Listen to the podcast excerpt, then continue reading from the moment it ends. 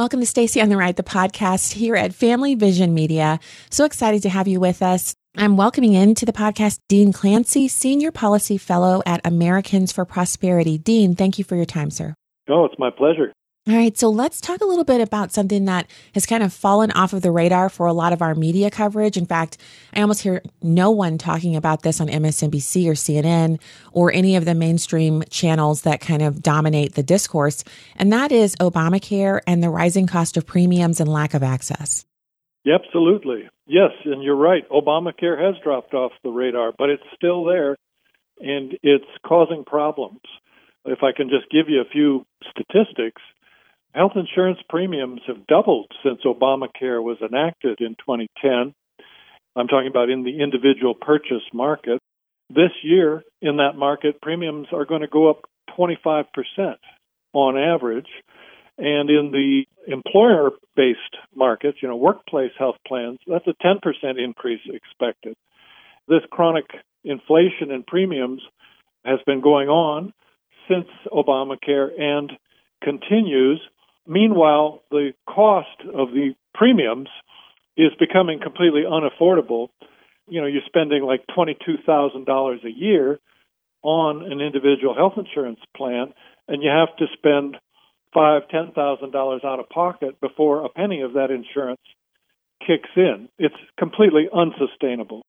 So the unsustainability of it is probably one of the main drivers behind the lack of coverage because if you talk about Obamacare and you talk about the lack of access, you talk about the costs, it becomes clear that there's something wrong and that another fix is going to be needed. So I want to unpack this in a way that people can take away some salient points that they can make if the conversation should come up because we're actually in open enrollment right now. So if people are making a change with their health insurance or maybe moving to an alternative means like healthcare sharing, which is becoming more popular in America right now, they're actually weighing these very subjects right now. They're looking at this at this very moment. So Dean, what is the solution here? Because the Republicans failed to repeal Obamacare when they controlled all parts of government when President Trump took office in 2017.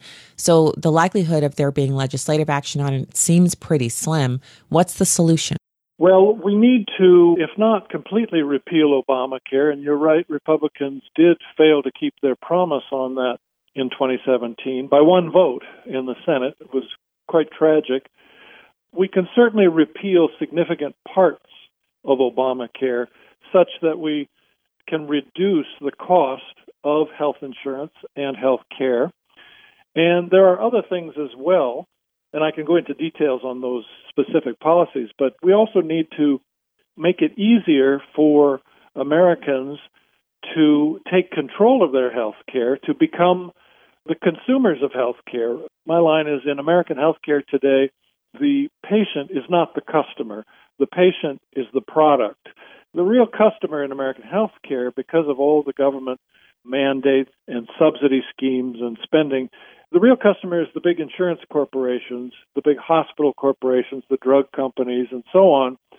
And the patient kind of gets lost in the shuffle. And the result is costs are going up, as we discussed a moment ago. Meanwhile, people's access to doctors and hospitals is shrinking. This is definitely a result of Obamacare's poorly designed mandates.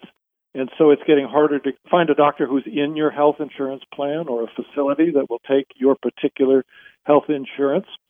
What's the solution? We need to repeal some of those Obamacare mandates that, for example, make you have every bell and whistle, you know, coverages that you are never going to need. There are price controls and caps on insurers' profits as a percentage. It basically incentivizes the insurers to always drive up their premiums and shrink their coverage. We get rid of those. And then on top of that, Stacy, we need to remove barriers between patients and care. We need to, for example, allow every American to uh, do alternatives to insurance. You mentioned health care sharing. That's a good one. It's not insurance, but it's a great way to make sure that your medical bills get paid by cooperating with your neighbors. Another option is direct primary care. This is a new model where you basically cut out the insurance middleman for certain health care services. You just pay your favorite doctors a monthly subscription, like a Netflix subscription, often very affordable, and you get kind of 24 7 access to them with no additional charges or hidden fees or surprise bills. Telehealth is usually standard, very convenient, and you often get referrals for lab tests and specialists and deep discounts on generic drugs because often these direct primary care doctors will just buy the drugs directly from the manufacturers and cut out all the middlemen. And you can save 95% on generic drugs by going through this insurance free model. Then there's a third thing I'll mention, and that's the tax free health savings accounts. This is something that currently exists, but 90% of Americans don't have any access to an HSA. These are accounts you can use for any kind of qualified medical expense. It's tax free. The money that goes in, the money that comes out, as long as you spend it on health care, is tax free. And all the money that builds up, you know, you can invest it if you want or use it as a bank account. That's tax free.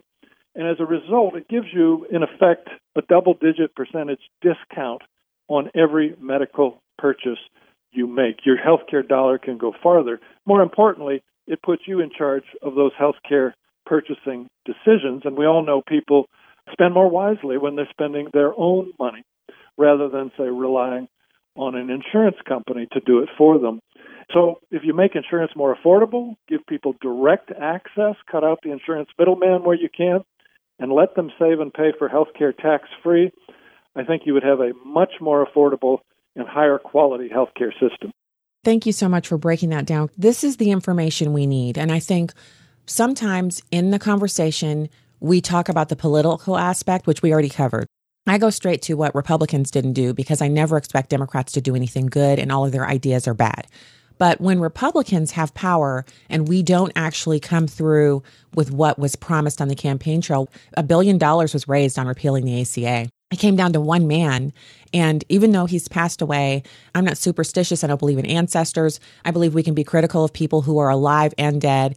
And Senator McCain really drove a stake into the heart of just thousands of Republicans who they believed what they were told that all you have to do is give us all three parts of government and we'll get rid of Obamacare. And my favorite picadillo with Obamacare, it's the thing I hate about it the most, even though I hate a lot about it. I hate everything about it almost.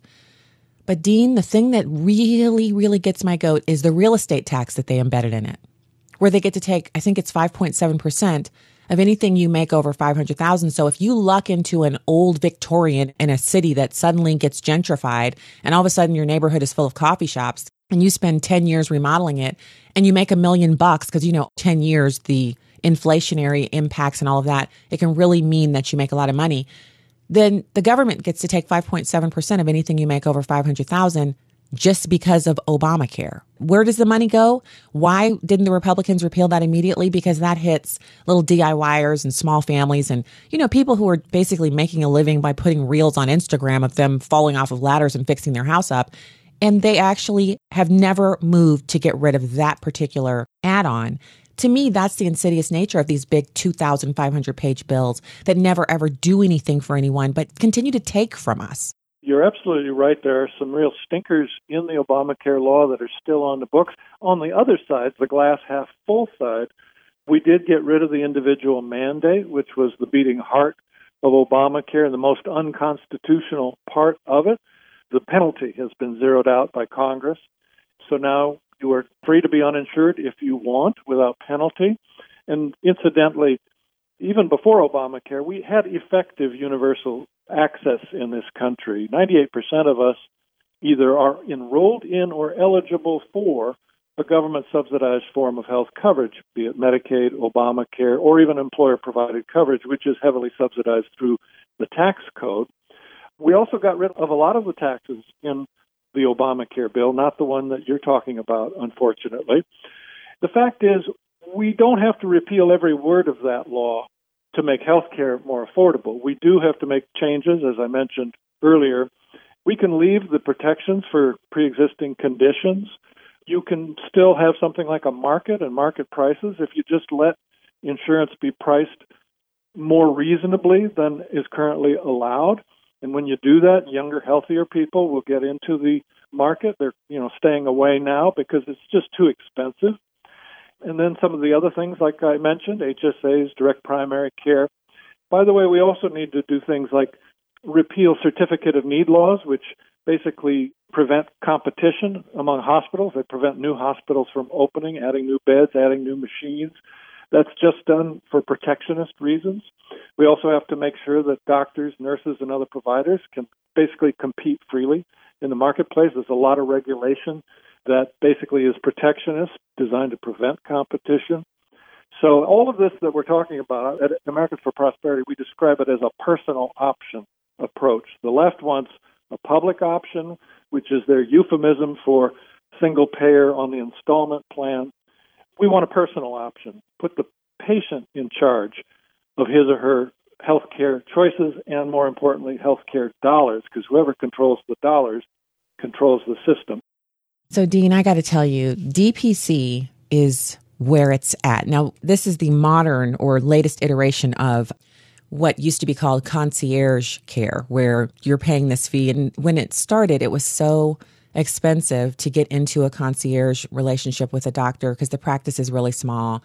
Instead of coming in by yourself, you'd pay a pretty high fee on a monthly basis and sign an annual contract to be with this doctor. And they would not just help you, but your family. You have email access to this physician. It's just the most wonderful thing in the world. But it was kind of cordoned off. And the only people I knew who were doing it 15, 18 years ago were people who they literally had access to private planes and, you know, vacation in Europe for a month in the summer. And, you know, in December, they'd go to Africa. And so I'm like, well, that doesn't seem like that's for me. Well, now they have whole practices where you can sign up and you pay 285 a month. And this doctor is your primary care doctor. And I used it for a year and it was the most amazing experience because I had access to my physician and he seemed to know me much better than my previous physicians had. And I've had some pretty good doctors over the years. So I think direct primary care, because the cost of it has come down, it's become more normalized. I really think it is the future, only it's a return to the past. Because remember, it used to be that there was one doctor in your town and he knew everyone. He delivered every baby, he knew everybody's medical history. And he was your doctor until he died. And then his son was the next doctor. So this is kind of a return to a simpler time, but with the assistance of modern technology and medicine, which leads me to the second thing you listed, and that's the telehealth. You know, the pandemic really, really, there's not a lot about it I can say I loved, but one of the silver linings of it is that telehealth has become so normalized and it's so great because you don't have to leave your home, especially if you're sick and contagious, and you can still get help. That's exactly right. And when the pandemic started, they had to waive all of these restrictions on things like telehealth and doctors treating people across state lines and certificate of need laws that restrict hospitals. All those laws had been put in place supposedly to protect patients, but in an emergency, they had to be set aside to protect patients. So it tells you something about those restrictions. They weren't really there to protect patients, they were there to protect special interests. On the direct primary care thing, you're absolutely right. Doctors and patients love it because it's real health care. They've gotten the insurance company and the bureaucrat out of the exam room, out of the operating suite. And I like to think of it, hopefully, ideally, in the future, as direct patient care, not just primary care, but specialty care and imaging. And every form of healthcare should have this option where you just pay the provider directly on a subscription basis. It's just between you and them. And now your provider doesn't have to be sitting there looking at a screen typing while talking to you and trying to get you out of the exam room as quickly as possible, which is how the patient experience has evolved under Obamacare and these government programs. Instead, that person spends time with you, getting to know you as a person, like you said. It's just better health care. It is. And so I think we're contrasting, it feels to me like they're two very different systems because the ACA is limiting it keeps you connected to the government. And the government, as we have seen, because it's so large and cumbersome, and because there are certain things when you have huge groups of millions of people, there's just things you can't do. So it's orders of magnitude of difference between the ACA and how you're treated in that system and the things you've been describing, which are bringing healthcare down to the person to person level and making it much more a process wherein accountability can exist because If you have a direct patient care or direct primary care relationship with your physician and you decide that this person isn't serving your needs, you're not tied to a network or, you know, your insurance company saying, no, you have to see this doctor. You're limited to that practice. You're really just saying, hey, I'm the same thing we do when we're getting our sink fixed or hiring a plumber or an electrician or having a home built. We pick someone that will go with what we want, the person who we connect with and we feel has the ability and skill and predisposition to complete the task that we're paying them for. This is the free market system meeting healthcare, it feels like in 2022. That's absolutely right. And to bring it back to politics, I think that folks on the left are really losing touch with what the American people care about in healthcare. They just want good quality care at a reasonable price when they need it. And this insistence by the left that, well, we've just got to put a Medicaid or a government health care card in everybody's hand and that takes care of every problem, that is so far from the truth. They're really out of touch in our own polling and message group work, or we knock on doors and so on at Americans for Prosperity. We feel like we're in touch with people. And what they're telling us is they don't want a government takeover of health care. They just want to fix what's broken in the healthcare system and keep what works. They know a lot of our healthcare system is really good, but it costs too much. There's too much hassle and paperwork. It's getting harder and harder to find a doctor and a facility that's in your health plan. And the quality, the experience is getting worse, and people see that. But I think folks on the left are just so focused on getting an insurance card into everybody's hand when that doesn't guarantee you access to health care.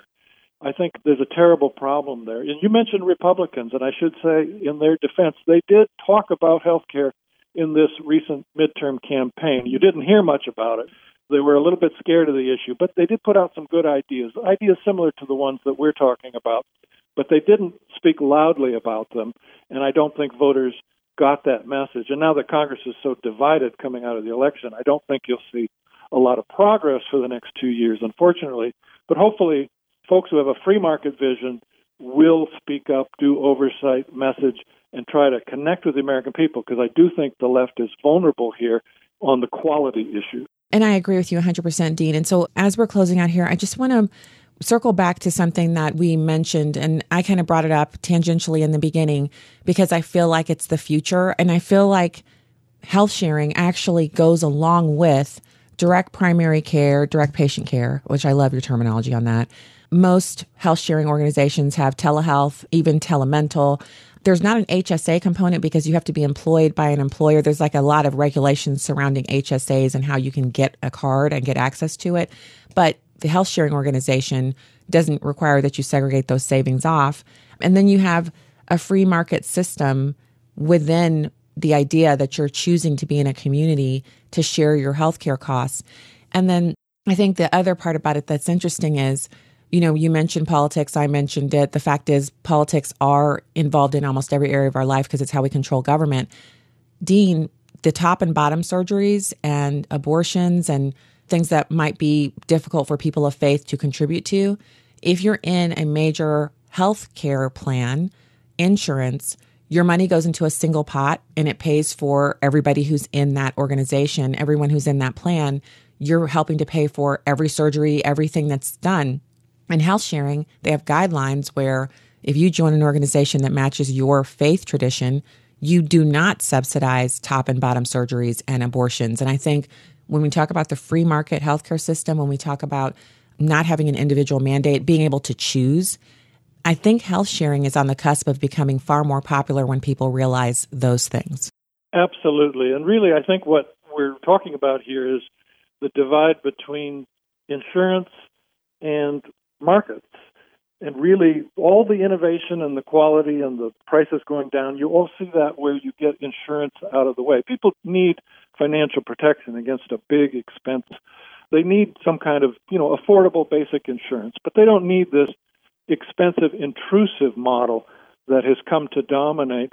And HSAs, the reason nine out of 10 Americans can't use them and they're awkward to use for many is because in order to have and contribute to an HSA, you have to have government defined insurance. We want to break that link between the account and insurance. Let everybody have an HSA, even people who are uninsured, who choose to go with health care sharing. By the way, health care sharing means you're technically uninsured, but the fact is, it still gives you great protection and access. And DPC with an HSA, that's currently not allowed. You have to choose. Why not let people have all of these options? So that's the thing that I hate. And the more you learn about it, the less sense it makes. Like when you understand what an HSA is, a health savings account, where you set money off and you get a little tax break on it. The money is set off, so I can't go buy cowgirl boots with it. I can't remodel my kitchen with it, but I can pay my deductible. I can pay for the out of pocket costs related to having a wisdom tooth removed or a filling put in. So there are all these costs that we know, you know, walking into the dentist that your Delta dental plan is going to cover certain parts of it, probably the bulk of it, but you're still going to be out of 600 to a thousand bucks. I always count on that. If he says we need to, I'm thinking, well, there goes 600 to a thousand bucks. Now, having an HSA means, Dean, I, I have that money set aside. Now, anyone can set money aside in a savings account. But to have that little tax benefit associated with it and to have it in an account where you know it's going in specifically for health care costs, Americans who are using HSAs love them. So why not give access, as you mentioned, to everyone? No strings attached, no lobbyist carve outs. Just give access to HSAs to everyone. I actually think that is a lobbying tool that insurance companies have used where they say, well, in order to use this beautiful, wonderful free market idea of an HSA, it's what smart people do. They set money off, they segregate their money, and they say, This is for car repairs, this is for health care. What they do is they say, Only if you have what is technically defined as insurance, and then they require health sharing ministries to say, I am not insurance, this is not insurance, we are not required to pay your claims, and also you can't have an HSA if you have our plan that is a way to punish the free market idea of health sharing. And of course, because most of them are faith based, it's a way to keep faith based people from having full access to what everyone else has, you know, if you're on traditional insurance. Absolutely. Stacy, you're a breath of fresh air. I think you get it. And I hope you keep uh, preaching the gospel here because folks need to hear it. There is hope. There is a better healthcare future possible, and it's actually not that difficult to achieve. We just got to remove some of these barriers and uh, mental blocks that keep us sort of trapped in this, you know, medical industrial complex that we live in. Well, Dean, thank you so much for the kind words. My husband and I just recently launched our own health sharing ministry, and that's some of the research that I've been doing. And I feel like I'm going to be using a lot of statistics gathered by Americans for Prosperity to support our efforts in educating people about this because I believe in it so much. My husband and I are we're out on a limb here because we've never done anything like this before. But it's right because if we don't do it, we can't just sit around and wait for someone else to do it. And Americans need other options to access paying for their healthcare expenses. And I think the message that you put out at AFP is that the free market system always wins. And we know this historically. We have the support. So all of us have to start partaking and participating in ways that we can to make the free market system even more accessible. And it's why we love Americans for Prosperity. Tell everyone how to find the research that you mentioned and everything that you're doing, Dean. Thank you. And by the way, I'm going to look up your uh, health sharing ministry. I'm very excited and impressed. I want to learn more. Well, I'll send you a link. Oh. okay, super. If you want to learn more about Americans for Prosperity and our personal option approach to health reform, just visit personaloption.com. That's personaloption.com. Awesome. Personaloption.com. So we will put links to all of that in the show notes. If you're driving along listening to this, never fear. When you stop, you can click the links and find out everything about AFP. Dean Clancy, it's always a pleasure to see you on television and to hear your thoughts and now here on the podcast. So great to have you. Look forward to talking to you again. Oh, likewise. My pleasure. All right. Have a wonderful day. And that's it for today's podcast, but we'll be back soon with more great content from familyvisionmedia.org. Thanks and God bless.